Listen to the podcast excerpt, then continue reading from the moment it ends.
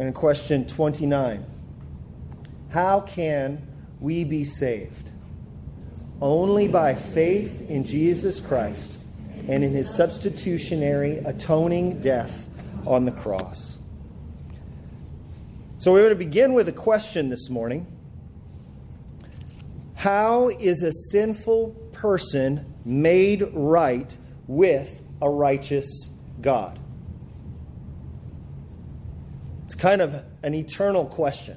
How can a sinful person be made right with a righteous God? In a way that really there this is the most important question and the most important answer you can have. And this was the material question that governed the Reformation. Today, we're in a series on the five solas of the Reformation.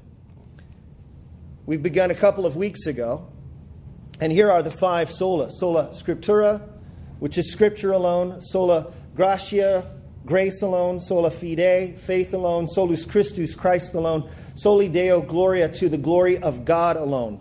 We're marking the 500th anniversary a couple weeks ago of Martin Luther nailing those 95 theses onto the church door, which in many ways marks this beginning of this Reformation. And these were the five slogans and uh, mottos and uh, uh, kind of uh, pillars on which the Reformation uh, was based. Today, we're looking at the question sola fide, which goes to that material question of the Reformation, the material question of all time. How can a sinful person be made right with a righteous God? And the answer was sola fide, Latin. Sola fide, meaning faith alone. And this is actually shorthand for a little bit longer answer. That is, justification by faith alone. Justification. How can a sinner be justified before a holy God? So, this morning, there's going to be a couple of key terms I think we're going to need to know. And so, I know we have a lot of kids in here too, and I probably said the word justification, and they, their mind kind of went off somewhere else. But these are a couple of really important words that we need to, to grasp the words righteous, righteousness, justification, just, justified. Those, it's kind of unfortunate how in English we have righteousness and justification. They don't look like they go together, but uh, in Greek, in the New Testament, those are all connected to the same uh, root word justification and righteousness. All the same root word in Greek. But it's basically how can you achieve an acceptable relationship with God. God, there is only one who is righteous, and that is God. He is perfect and sinless. But how can sinful people who are unrighteous then attain, get into relationship with that God? Now, in the middle, medieval church, the Roman Catholic Church in that day, they did have an answer to this question. How can a sinful person be justified, be made right with the righteous God? The answer to that was well, faith in Jesus Christ and works. And doing works of righteousness. In the medieval uh, Roman Catholic Church, it was you needed to believe in Jesus, but you also needed to perform the sacraments of the church, and then you needed to do works of righteousness. And then your justification would be accomplished at the end of your life and even beyond, uh, at the end of not only your believing, but also your doing. That was what the medieval church taught in those days. And this is connected to the uh, sola that we saw last week, sola gratia, sola gratia, grace alone. Remember, the medieval church viewed grace as kind of uh, this giving, of fusing of an ability, helping uh, of the ability that you already have. Grace was infusion Or, like I, uh, the analogy I used last week was grace is like caffeine. I can kind of get the things done in during the day that I need to do, but I just kind of uh, I can do it without the coffee. But if I have the coffee, that that actually helps. The Catholic Church believed no, every single person has the ability to do good. They just need a little help, and that help is grace.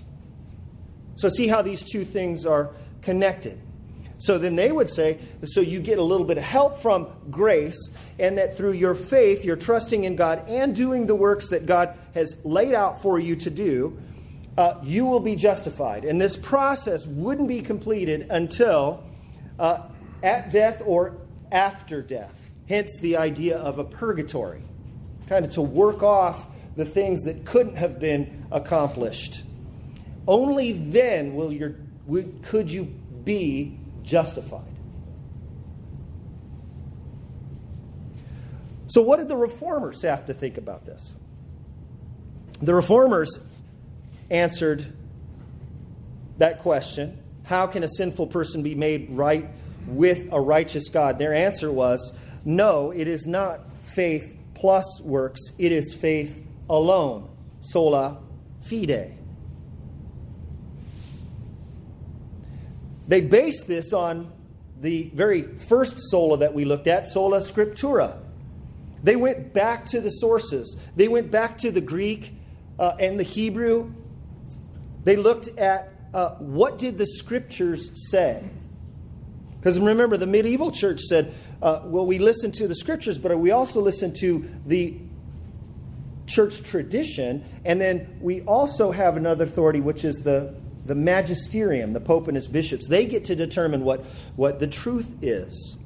And the reformers said, no, all of the truth re- re- resides in God's word, Scripture, and Scripture alone. So they went back to that Scripture to answer this question. And they noticed a couple of things. One, the Bible that was in use in the medieval church was the Latin Vulgate. And in the Latin Vulgate, the language there is of imparted righteousness. So, what you were supposed to do is God would kind of give you the means that you needed to do in order to gain righteousness. But what the readers of the New Testament, in reading the Greek, come to discover was that the language there is not of uh, an imparted righteousness that you can gain through your efforts through a long series of process. No, righteousness is a declaration of righteousness. It's declared righteousness. And they got this from the scriptures. The reformers answered, No, we are not justified. We are not made righteous over time in a process that involves our contribution. No, we are declared righteous a proclamation. It's a verdict that is given by God, the righteous one, himself. It's not something that will happen in the future depending on your ability to cooperate with this kickstart of grace. No, it's a past reality for those who believe in Christ. The reformers would say there they would point out also there's a distinction here between justification, God's declaration of you, and then your sanctification. You're, you're growing in holiness. The medieval church kind of lumped that all together. And so the reformers came to this from back from their search back in the scriptures. So this morning, I asked you to turn to Romans chapter 3, and this is going to be our passage for today. And so I want you to note these key terms. Okay? Righteousness or righteous and justified. And remind yourself those are those terms are related. They're they come from the same root in the Greek. And if you if you really want to get you know, kind of serious here. If you have two, if you have one of our church pens that has multicolors in it, you could go through and underline every time righteous or justified appears in one color. And then you could look at the other key term here, and that is believing or belief and faith. You could do that in another color. That was an exercise that I had done this past week, and it actually is quite colorful. And so you might enjoy uh, doing this yourself. But I want us to, as we go through here, we're going to spend some time looking at this passage, and I want you to notice what, what the reformers saw. And here we have Paul's arguments in Romans chapter 1. He begins by talking about the pagan world that does not know God. He says, The wrath of God is being revealed against all unrighteousness. That's chapter 1. And the really good moral people are on uh, listening to Paul saying, Yeah, Paul, go get him. And then Paul turns around and goes, Oh, you moral people who think you have it all together, guess what? This he does in chapter 2. It says, Even you Jews who are guilty, who have the law, you yourselves are guilty of breaking the law. You're guilty of doing wrong. Do you preach against stealing? Do you steal? And then he concludes in chapter 3 of Romans by saying, All are guilty. No one is righteous. So you've got to understand where he's led us to at this point. And so we begin in verse 21. And actually, I, would say let's back up and read verse 20. Because here's the principle laid out. For by works of the law, no human being will be justified. There it is, verse 1. In his sight, since through the law comes knowledge of sin. So no one will be justified through the works of the law, Paul concludes at the end of that long section in Romans chapter 3. And then he says this, these most beautiful words. But now the righteousness of God has been manifested apart from the law, although the law and the prophets bear witness to it. The righteousness of God through faith in Jesus Christ for all who believe. So here's a righteousness of God that's actually a righteousness from God to those who believe through faith in Jesus Christ. He continues, For all have sinned and fall short of the glory of God and are justified, there you go again, by his grace as a gift through the redemption that is in Christ Jesus, whom God put forward as a propitiation by his blood. Propitiation is a big word here, it means his atoning sacrifice. It has uh, echoes and references to um, Leviticus and the sprinkling of blood, the shedding of the blood. This Jesus does so that we could be justified, and that it needs to, as Paul continues, to be received by faith. This was to show God's righteousness because in his divine forbearance he had passed over former sins. It was to show his righteousness at the present time so that he might be just and the justifier of the one who has faith in Jesus. So notice those key terms. The medieval church would say, well, it's faith, plus you have to do some works. You have to contribute something. But if you contribute something, then you could be proud about what it is that you had contributed. Right? Even if it's very little and you had to contribute something, even if it was the smallest of amounts, you could boast in your ability in having done even that smallest of amounts. Is that what you get from what Paul is talking about in this passage? He actually expressly deals with that in the next verses here, verse 27. Then what becomes of our boasting? It is excluded, he says. By what kind of law? By a law of works? No, but by the law of faith. Listen to what he says. For we hold that one is justified by faith apart from works of the law.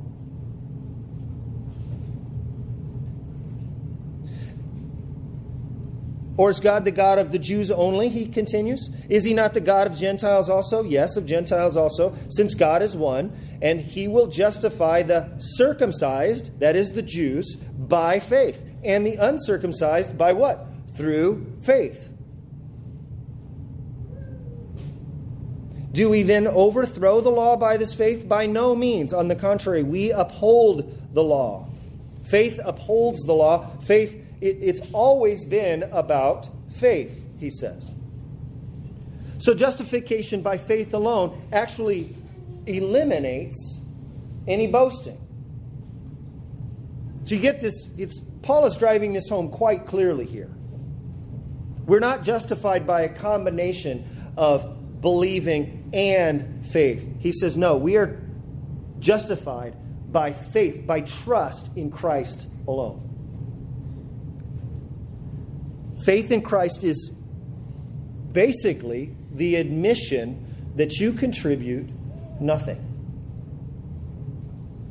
Faith in Christ is the admission that you basically contribute nothing. You are counted as righteous by God based on the merits of another, and that this is given to you as a gift.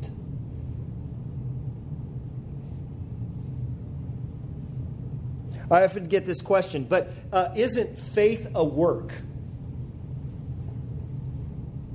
Isn't faith a good or righteous deed? In other words, isn't faith our contribution to our salvation? The answer to that, and I'm surprised at how often I, I've gotten that question in the past. The answer to that is no. Faith is not a work. Faith is not a contribution that we make to our salvation. Now, to be sure, you have to have faith in Christ to be saved. No one is saved without faith in Christ. But faith is the only thing that we do, the only thing that we can do that is not a work. It's the only thing that we do that contributes nothing. Okay? Let me, let me explain what I mean here. We aren't saved. Uh, uh, faith is not a work. That's the point that Paul is making here in the next chapter, in Romans chapter 4. He's continuing this whole uh, discussion about justification. Is it by the works or is it by faith? And he continues. He just made it quite clear that we are justified by faith alone apart from works, apart from the works of the law. And so then Paul in Romans 4, he wants to actually go back to the law, wants to go back to Genesis to give us an illustration of, uh, of this truth. What shall we say then? What shall we say was gained by Abraham, our forefather, according to the flesh? So he takes us all the way back to Abraham, even before Moses. And he says, if Abraham was justified by works, he has something to boast about, but not before God. For what does the scripture say? And he quotes Genesis 15, verse 6. Abraham believed God, and it was counted to him as righteousness. So now here gets to this question of is faith a work or not? This is what Paul deals with in the next two verses. Now, to the one who works, his wages are not counted as a gift, but as his due. Okay? So he's talking about those who work. When you work, you get wages. I hope, most of us, right? And if you get wages, those are your due. That's not a gift. Or let me give like an illustration. This this week or in the next 2 weeks when you get paid, how many of you have a job and you're getting a paycheck, right? Okay. So this week when you get paid, I know they don't do this anymore, actually a paper paycheck, everything's electronic. But but just follow with me here, okay? You get paid or you get the paycheck stub or you get the email that's saying the deposit is made. Uh, what would it be like for you to go to your employer or to your boss, enter into the office, kind of get down on one knee and say, Thank you for that gracious, wonderful gift of my pay this week? Can you imagine? Like, what would your boss do? You know, would you get, you'd have to go to some sort of training, you know, like you'd have to go to counseling, right? Why? Paul's, Paul's point here is no, you don't understand. that in the economics of those kinds of things, works is your contribution. And you get something back for your contribution. And that what your employer gives you is not a gift, it's your due.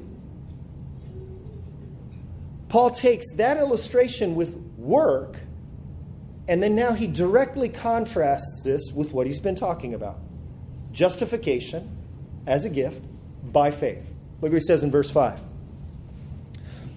Back up to verse 4. Now, to the one who works, his wages are not counted as a gift, but as his due. Verse 5. But, and to the one who does not work, but believes. See the contrast. Faith is not a work. One who does not work, but believes in him who justifies the ungodly, his faith is counted as righteousness.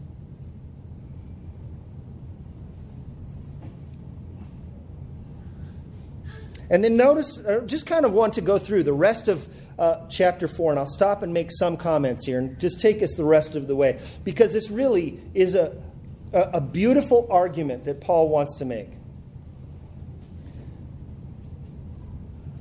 Just as David also speaks of the blessing of the one to whom God counts righteousness apart from works. There it is again. Blessed are those whose lawless deeds are forgiven and whose sins are covered. Blessed is the man against whom the Lord will not count his sin. Is this blessing then only for the circumcised or also for the uncircumcised? For we say that faith was counted to Abraham as righteousness. How then was it counted to him? Was it before or after he had been circumcised? It was not after, but before he was circumcised. Meaning, Abraham didn't do the works in order to gain the righteousness. He received the sign of circumcision as a seal of the righteousness that he had by faith while he was still uncircumcised. The purpose was to make him the father of all who believe without being circumcised, so that righteousness would be counted to them as well and to make him the father of the circumcised, who are not merely circumcised, but who also walk in the footsteps of faith that our father Abraham had before he was circumcised. For the promise to Abraham and his offspring that he would be the heir of the world did not come through the law, but through the righteousness of faith. For it is the adherents of the law who are to be the heirs. If it is the adherents of the law who are to be heirs, faith is null and the promise is void. For the law brings wrath, but where there is no law, there is no transgression. That is why it depends on faith, in order that the promise may rest on grace and be guaranteed to all his offspring, not only to the adherents of the law, but also to the one who shares the faith of Abraham, who is the father of all. As it is written, I have made you the father of many nations, in the presence of the God in whom he believed who gives life to the dead and calls into existence things that do not exist. In hope, he believed, against hope, that he should become the father of many nations, as he had been told so, so shall your offspring be. He did not weaken in faith when he considered his own body, which was as good as dead, since he was about a hundred years old, and when he considered the barrenness of Sarah's womb. See, the contents here is he's believing in the promise of God, even though he was almost 100 years old and they had not had this child that God had promised. How would he have multiple descendants as numerous as the sand of the seashore if he didn't have one true heir from his own loins? But he believed. Paul continues, verse 20. No, no unbelief made him waver concerning the promise of God, but he grew, grew, strong in his faith as he gave glory to God, fully convinced that God was able to do what he had promised. That is why his faith was counted to him as righteousness. Again, quoting that passage, Genesis 15.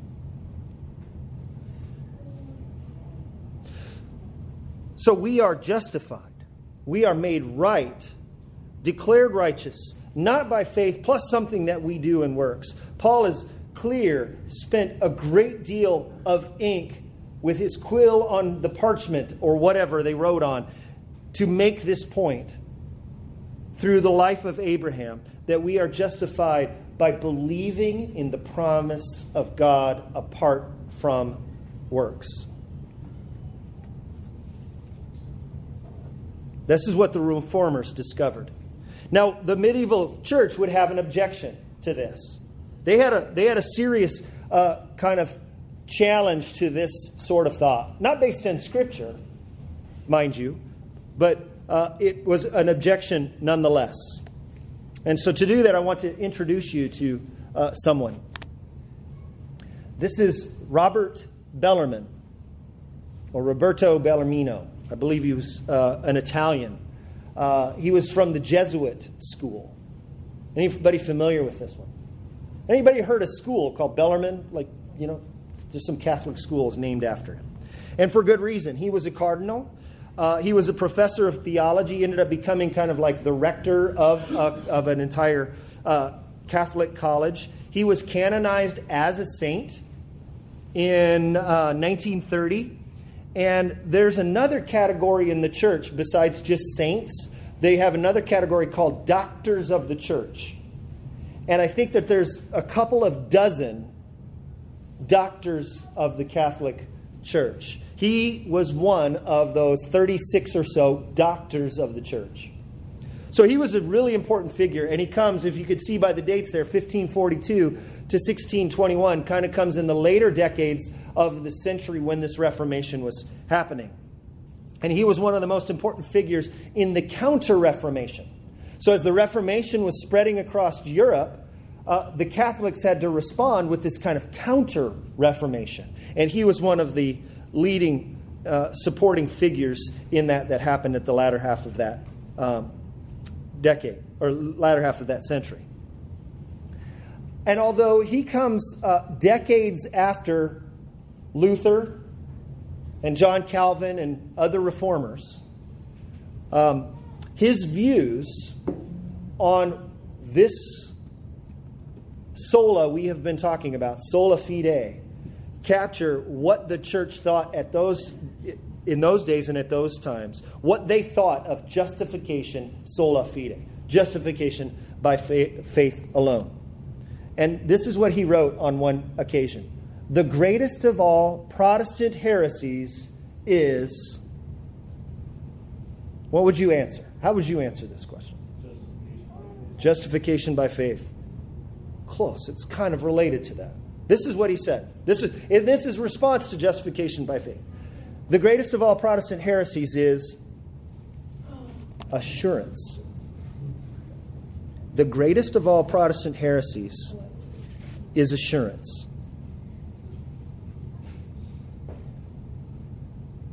And it makes sense, in a way, for him to say that. Because if justification is not by faith alone, if justification is not by grace alone, but God's giving you the spiritual kick that you need for you to do what you already have able to do, that it is not based on faith alone, the merits of Christ and his work, and just the mere receiving of that as a gift, and not based on that, but on your trusting in Christ and then doing the works of righteousness. If it needs to be completed by your effort, efforts and cooperation, if uh, if grace is not free and sovereign, then something always needs to be done, always needs to be added to final justification for it to finally be ours. If all of that is true, then you would be vehemently against anyone being assured of their salvation because there's always more you could do. And the church that the reformers were battling against in those days, we're battling against that idea. How we don't want people to be assured that they're right with God, because what, what would that lead them to do? You know. Sinclair Ferguson puts it this way. If final justification is dependent on something we have to complete, it is not possible to enjoy assurance of salvation. For then, theologically, final justification is contingent and uncertain, and it is impossible for anyone to be sure of salvation.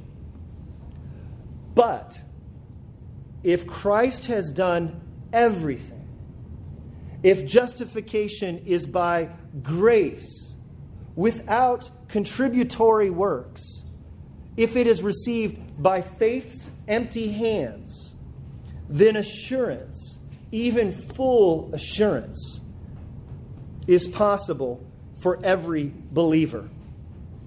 And then he concludes by saying these words No wonder Bellarmine thought full, free, unfettered grace was dangerous.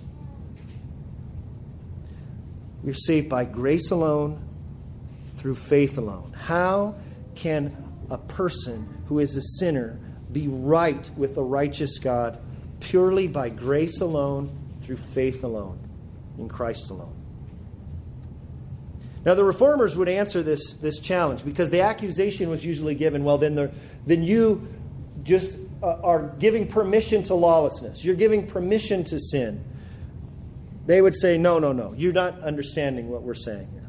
We're not saying that good works aren't necessary. Those are, those are the natural byproduct of a changed life. Somebody who has received this glorious freedom of being saved by grace through faith alone. It doesn't mean Christians are now permitted to sin. As a matter of fact, Paul was very uh, adamant against that. Even that, that we've looked at chapters 3 and 4 and, and 5 into 5 of uh, Romans. Paul gets to chapter 6 and he addressed that very question. In chapter 6, it says, What shall we say then? Are we to continue in sin that grace may abound? And he says, By no means. No, you don't understand. By, through justification by faith, you're united with Jesus and you've died as Jesus have, has died. But you know that you've been baptized in Christ, and if you've been baptized with Christ, you've been baptized into his death. You're dead to those things. Even he said uh, elsewhere, like in Ephesians chapter 2, where he says this great statement we looked at last week for it is by grace that you have been saved through faith, and this is not your own doing, it is a gift of God, not as a result of works, so that no one may boast. All of that is immediately followed by verse 10, which says, For we are God's workmanship, created in Christ Jesus to do the good works. The difference, the difference is we don't do the works in order to get the justification. That's the difference. And so faith means to believe that our souls are saved, that it is by the work of the Spirit of God, using the Word of God in our hearts to produce, to produce faith in us, to trust. Faith is in Christ um, means that we believe that everything that God says, that God has revealed in His Word about His promises are true and that we can rely on. It's recognizing that this comes from God Himself. By faith, we are enabled to entrust our souls to that truth. Saving faith focuses directly on Christ, and we're going to look at Christ alone next week. Accepting, receiving, resting on Jesus alone for our declaration, being declared righteous before God forever. Now, faith can either be weak or strong. Our ability to lean on those promises uh, isn't a fixed state, kind of goes up and down. But the object of our faith remains the same. And that object of our faith is Christ. And the promise of Christ and his life and his death and his resurrection for us.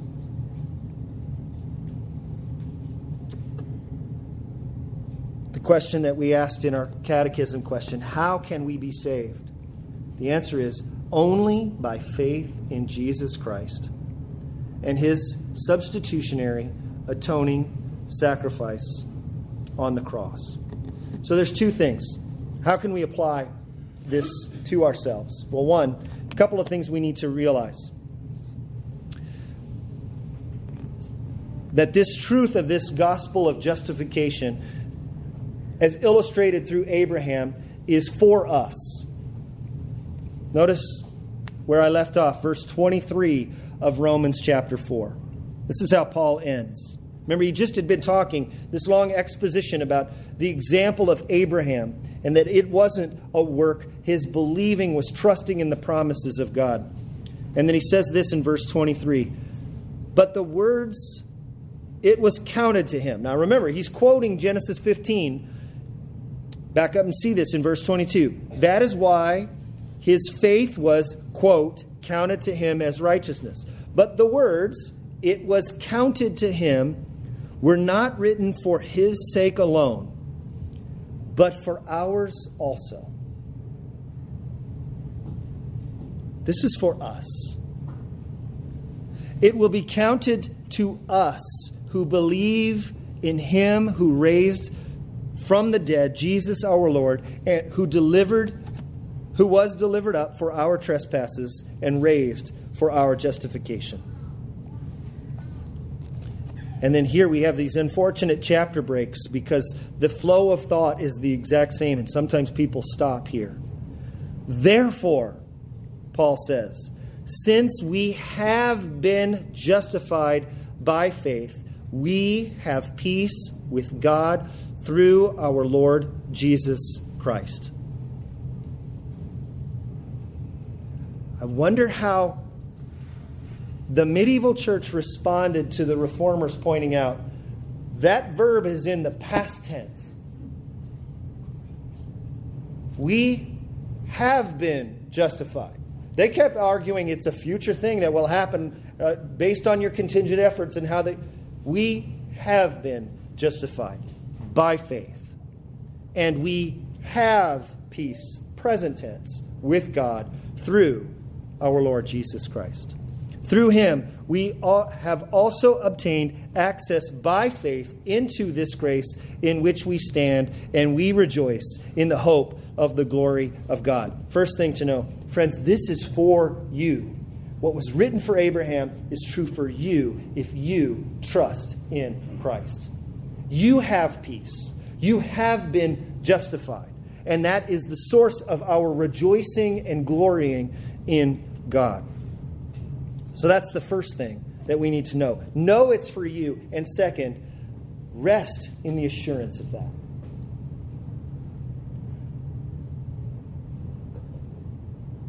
Rest in the assurance of that.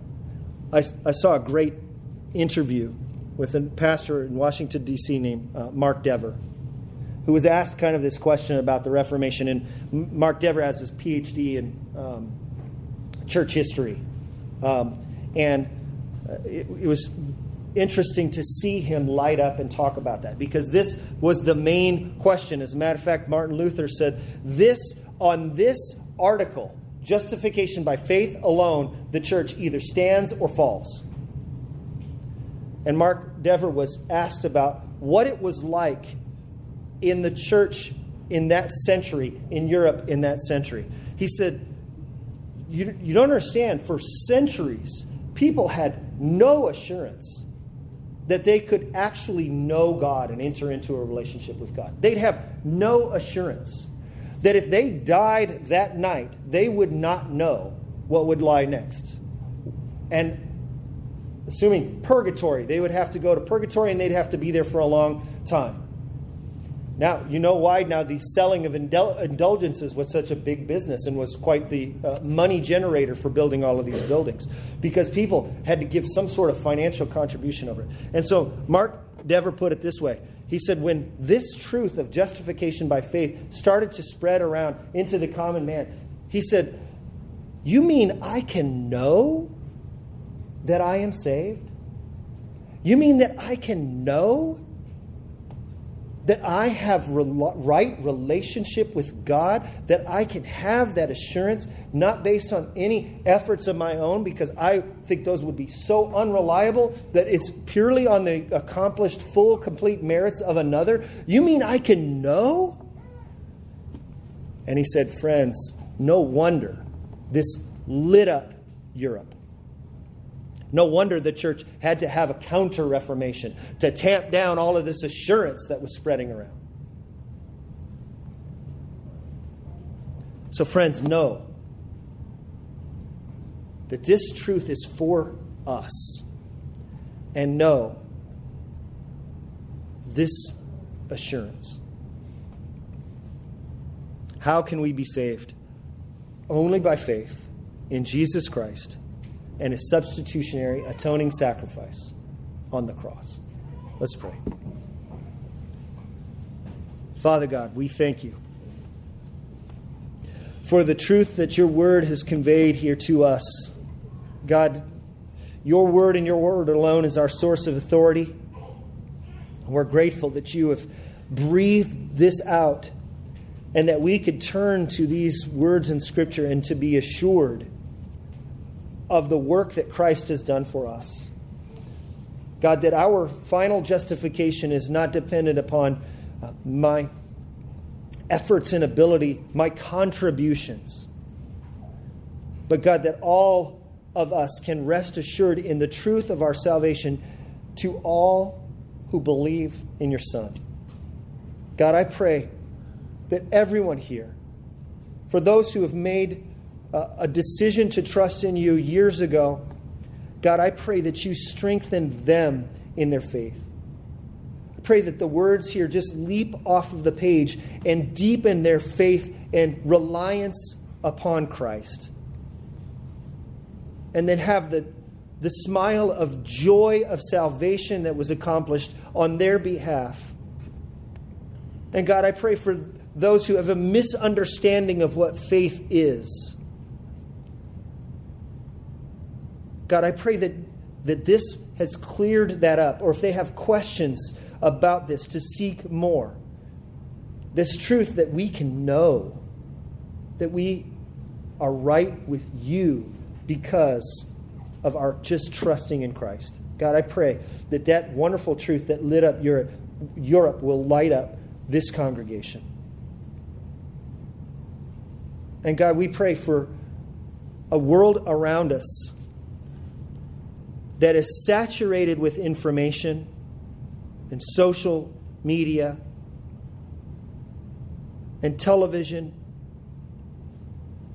and have such a terrible misunderstanding of what the gospel is, what Christianity is. God, I pray that you would use us to reach those who have don't know what the truth is that they will experience the truth through us and through your word.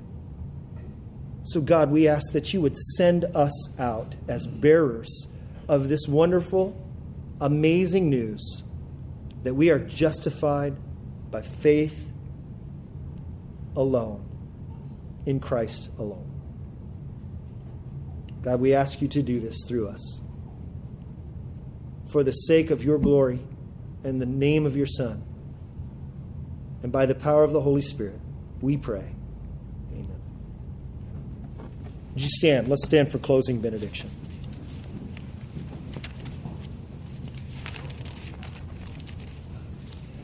Brothers and sisters, may the grace of the Lord Jesus Christ and the love of God the Father and the fellowship of the Holy Spirit be with all of you as you go.